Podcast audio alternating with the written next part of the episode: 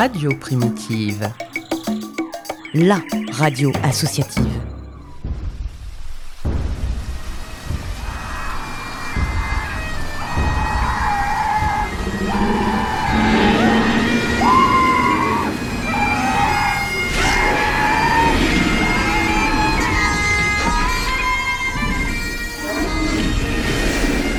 Jurassic Park, le format court qui t'en dit long sur la préhistoire de tes artistes préférés.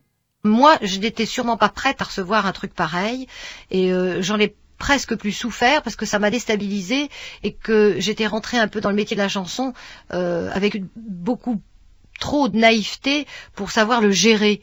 C'est qui n'est pas un très joli mot, mais quand même, euh, c'est vrai qu'il faut gérer une, une carrière, on dit, ce qui n'est pas simple, mais moi ça m'a un peu dépassé. Donc j'étais un peu euh, un peu un peu choquée par un succès pareil et j'ai eu un certain temps et un certain mal à pouvoir euh, euh, con- contrecarrer cette affaire là ne faisant pas une déclinaison du succès ou de la chanson en se disant bon tiens on tient un truc alors on va faire une déclinaison pour en faire quelques quelques Étienne comme ça successifs c'était pas du tout mon truc. Si je vous dis Gage Paty, vous pensez.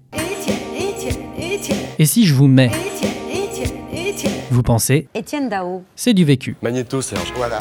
Le problème avec le One Hit Wonder, c'est que vous ne savez qu'il vous tombe dessus qu'au bout d'un certain temps. Quand votre maison de disques vous demande par exemple de répliquer la même chanson à l'infini. Quand les médias ne vous suivent plus sur vos nouveaux projets. Ou encore quand Affida Turner reprend l'une de vos chansons en réussissant à en faire une bouse monumentale.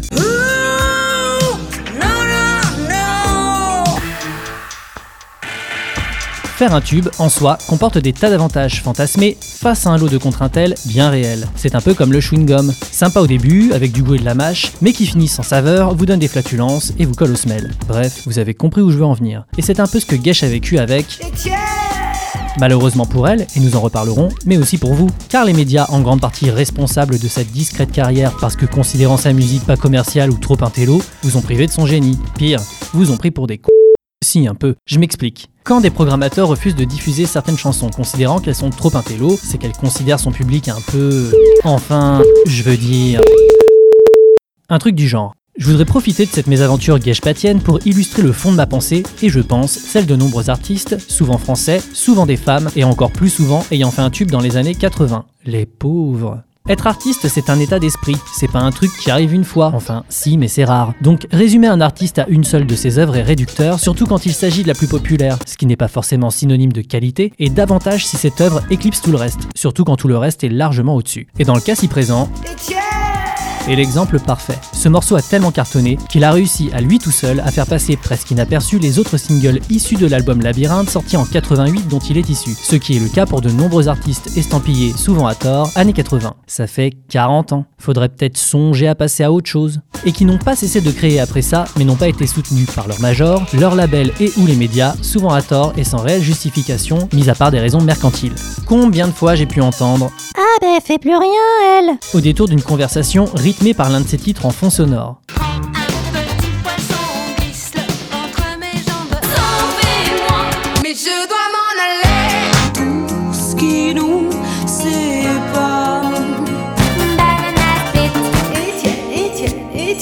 Non, elle ne fait pas plus rien. Les radios ne la diffusent plus, mais elle a pas disparu. On n'est pas dans The Leftovers, les gens. Alors oui, ça m'agace. Ça m'agace parce que le tube, c'est un gros malentendu. Pour le public, que je diviserai en deux catégories, je schématise. D'un côté, ceux qui attendent que ce soit les médias mainstream qui leur mâchent tout le travail et s'imaginent que s'ils n'entendent pas un artiste à la radio, ben, c'est qu'il n'existe pas. De l'autre, ceux qui pensent que les médias mainstream proposent, ben, des trucs à but mercantile, et donc ne s'attarderont pas à aller diguer plus loin dans la discographie d'un artiste qui cartonne de ouf. Bon, en vrai, il y a une troisième catégorie intermédiaire, dirons-nous, vous vous doutez bien, mais c'est pas la plus répandue. Le quiproquo est valable aussi pour l'artiste, car il n'a souvent pas prévu de faire un carton plein. Enfin, si maintenant avec les algorithmes et l'intelligence artificielle, mais ça n'a rien d'artistique et je vais pas me lancer là-dedans. Le musicos qui fait un titre qui marche est lui aussi prisonnier d'un prisme. Le morceau peut ne pas être, et c'est souvent le cas, représentatif de l'ensemble de son œuvre. On n'est pas chez Sephora, c'est pas genre l'échantillon fidèle d'un cosmétique. Non. C'est une création extraite d'un contexte, souvent un album, mais ça peut être un spectacle ou un film aussi. Alors la prochaine fois que vous entendrez Jean-Pierre Madère à la radio, par pitié, évitez de dire qu'il a... Car non, Jean-Pierre va bien, et Gage Paty aussi d'ailleurs. L'après, se veut riche artistiquement et bien plus intéressant, même si vous êtes passé à côté. Après trois albums sortis chez EMI entre 88 et 92, elle fait un break avec la musique sans réellement savoir si elle raccrochera les wagons un jour. Pour plusieurs raisons. La première, c'est ce système dont les dés sont pipés. On la rattache en permanence à et les deux albums sortis après Labyrinthe, Nomade en 90 et Gob en 92, souffriront de la comparaison, enfin, si on peut qualifier le phénomène comme tel. Secondo, Gesh est débarrassé de la pression subie par sa maison de disques, toujours pour la même raison. Agaçant, hein Bref, il faudra attendre 95 et l'album Blonde pour enfin découvrir une Gesh Patty. L'album naît de sa rencontre avec Dimitri Tikovoy et s'enregistre dans un contexte et un climat très différents des opus précédents. Elle dira d'ailleurs que c'était la première fois qu'elle prenait du plaisir en studio. Et on l'entend clairement à l'écoute, je ne peux que vous conseiller d'aller y jeter une oreille, voire deux. L'album, en plus d'être qualitatif, résiste bien au temps, comparé aux albums précédents qui, malgré tout le bien que j'en pense, sonnent eux bien de leur époque. Elle est signée chez 13 bis Records, comme Muriel Moreno à peu près à la même époque, et c'est pas un hasard si je la cite dans cet épisode. Gashpati témoignera d'ailleurs tout le bien qu'elle pense de son nouveau label, je cite, ouvrez les guillemets. Être signé chez une major est flatteur, mais c'est beaucoup de pression. Vous êtes pris dans une énorme machine d'entreprise. Avec un indépendant, vous suivez un rythme différent. L'ambiance est différente et la pression n'est pas la même. Nous avons eu beaucoup de discussions artistiques. Bien sûr, le soutien financier n'est pas le même qu'avec une major, mais au moins là, on ne me demande pas d'être la madone française. Fermez les guillemets. Blonde, malgré une presse musicale positive à son égard et un casting assez dingue quand même, je suis obligé de préciser qu'on y croise les noms d'Étienne Dao, Olivier Le Baron, Françoise Hardy et Mathieu Chédid, reste somme toute confidentiel. Bon, pas autant que l'album suivant, sorti en 2000, le bien nommé Dernière Nouvelle, je dis bien nommé parce qu'elle en a pas sorti depuis. Et pourtant, si je ne devais en garder qu'un, ce serait celui-là. Encore une fois, la liberté produit de belles choses et c'est je pense l'album qui la représente le mieux. Soit il est conceptuel et peut paraître au demeurant hermétique, mais montre toutes les facettes de l'artiste. D'abord pensé comme un spectacle mêlant chanson et danse contemporaine, car l'art premier de Geshpati, c'est la danse, rappelons-le. Le projet évolue en album concept avec des titres mêlant des ambiances classiques, urbaines, rock flirtant avec le progressif, bref, on est dans l'expérimental. Mais le projet va plus loin, puisqu'un film de l'album, lui aussi expérimental, et réalisé par Elodie Lachaud, sortira en DVD. La suite, vous vous en doutez, tout ça passe inaperçu malgré une fois de plus des critiques positives de la part de la presse spécialisée. Gesh n'a pas sorti d'album depuis 23 ans, mais n'a pas pour autant, elle publiera quelques titres de façon sporadique entre 2000 et 2023, dont les excellents dans les herbes hautes avec Thomas Winter. Dans les herbes roses, je vois ta tête blonde, ton corps qui déambule dans ses papillons, ton regard de feu sous la lune ronde me brûle les yeux comme un soleil qui m'inonde. Et dans tes yeux avec Gonzalez.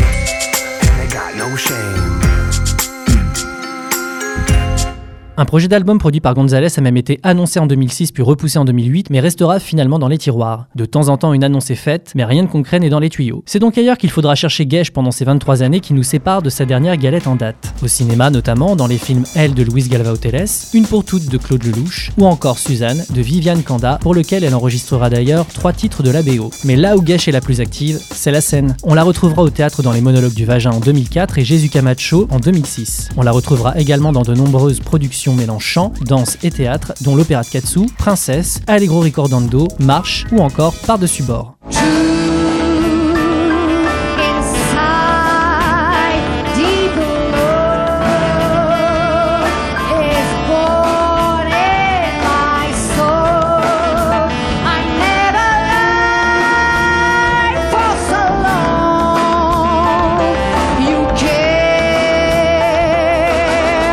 Elle chorégraphiera et mettra en scène également deux spectacles de danse contemporaine. Elle sourit aux larmes en 2001 et Revue en 2015. Et tout ça n'a rien d'étonnant car comme je disais plus haut, l'art premier de Gesh, c'est la danse. La musique en comparaison n'occupe qu'une petite partie de sa carrière même si elle a toujours fait partie de sa vie. Donc vous voyez, en comparaison, n'est vraiment qu'une toute petite partie émergée et visible de la carrière de Geshpati. C'est quand même dommage de la réduire à cette chanson, même si oui, je dois bien admettre que je l'aime bien ce morceau. Mais je ne peux m'empêcher de me poser la question suivante. Si les médias mainstream avaient soutenu ces deux derniers disques, aurait-on eu la chance d'en avoir encore d'autres comme ça après?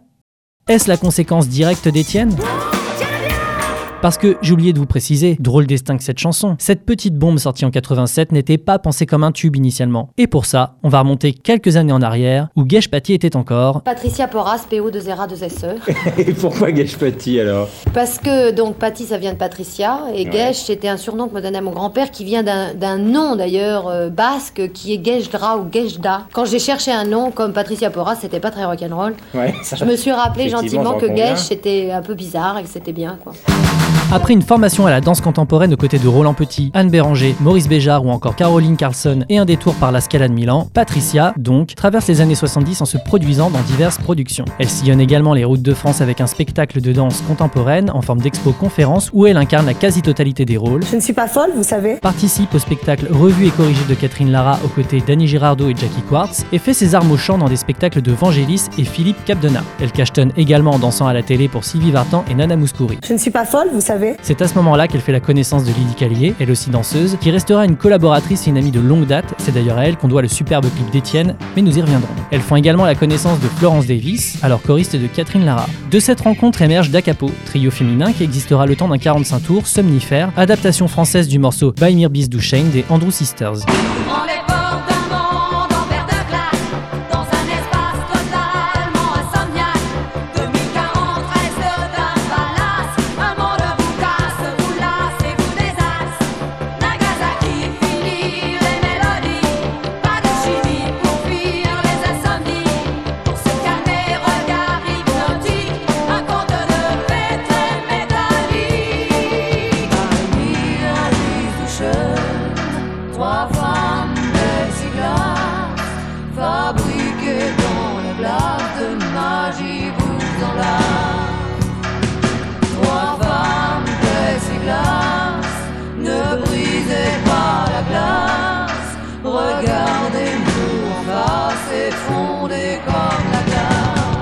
Les trois artistes sont fiers de leur coup. Le clip remportera même un Oscar du Midem pour les meilleurs décors. Mais les radios ne sachant pas quoi faire de cette chanson, la juge entre Marginal et Intello tue le projet dans l'œuf. Elle dira d'ailleurs à ce propos dans une interview pour le magazine sur la même longueur d'onde, ce groupe n'a pas marché parce qu'apparemment on était trop en avance, on était trop intellectuel, trop marginal, trop, trop, trop. Trop trop. Apparemment, ça ne plaît pas. Il ne faut pas être en avance. C'est un peu la différence entre l'art et le show business. Pour l'art, il faut être novateur et en avance si possible. Dans le showbiz, il faut être juste de son temps, ce qui est une difficulté supplémentaire. Face au refus des médias de jouer leur rôle, soit de soutenir et promouvoir les artistes, tout type d'artistes, Patricia et Lydie commencent à plancher sur un numéro visuel sexy en réponse à l'échec de Dacapo. Ce numéro devient le clip d'Étienne, réalisé donc par Lydie Callier comme plusieurs autres clips de Gesh par la suite. Et c'est là que la situation devient étonnante. Le morceau d'abord édité en petite quantité chez Commotion grimpe vite dans les charts.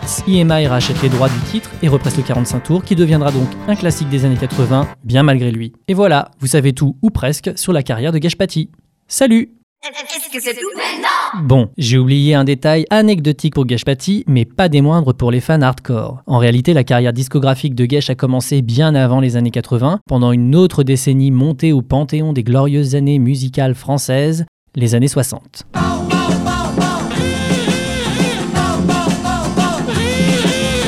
Nous sommes en plein dans les yéyés. Patricia Porras, alors âgée de 19 ans, sort son premier 45 tours, La Petite Histoire, en binôme avec son mari Yves Gilbert, lui-même auteur-compositeur déjà sous contrat chez Philips. C'est Jean Porras, le papa de Gesh, directeur artistique de Pathé Marconi et des disques Ricordi, qui convainc le jeune couple à pousser la chansonnette.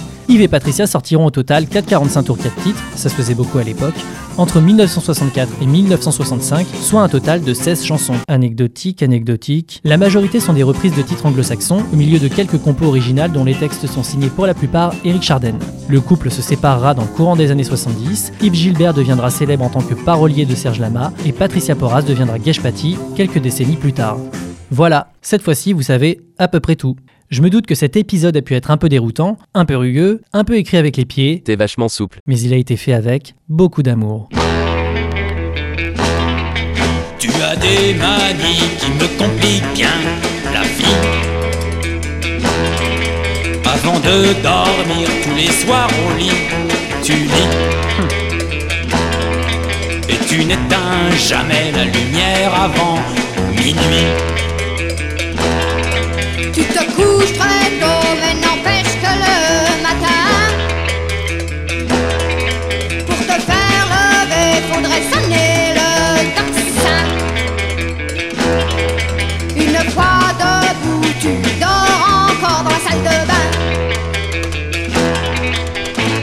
Tu es constamment de mauvaise foi et tu cries souvent pour n'importe quoi. C'est toi pourtant qui voulais te marier. Il est encore temps de nous séparer. Mais l'amour est là, il arrangera tout ça. Quand l'amour est là, ce moment-là,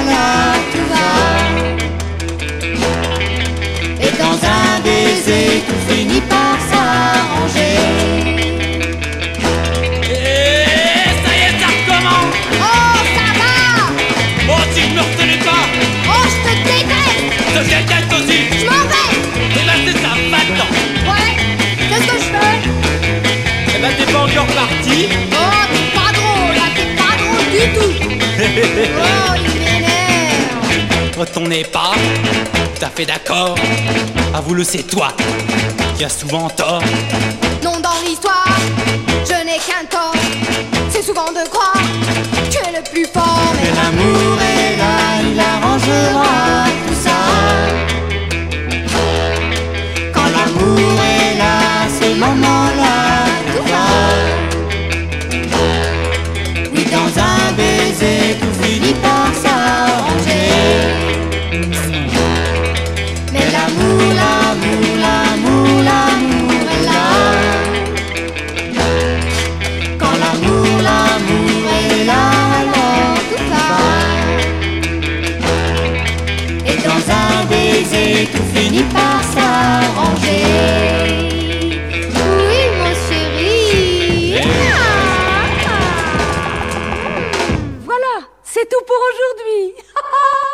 Si vous n'en avez pas eu assez sur Gashpati, je vous recommande l'épisode du podcast T'as entendu ça qui lui a consacré un épisode complet. Je tiens également à dire à Gesh, si elle passe par là, que j'ai tenté de faire de mon mieux pour mettre en avant son parcours en tentant d'être le moins passéiste possible. Mais mon format consistant à déterrer des vieux machins peu connus, il me fallait un prétexte, ici Yves et Patricia, mais à culpa. Vous venez d'écouter l'épisode 6 de la saison 2 de Jurassic Park. Il est dispo en replay sur le site off de Radio Primitive et sur toutes les applis de podcast. Prenez soin de vous et à la prochaine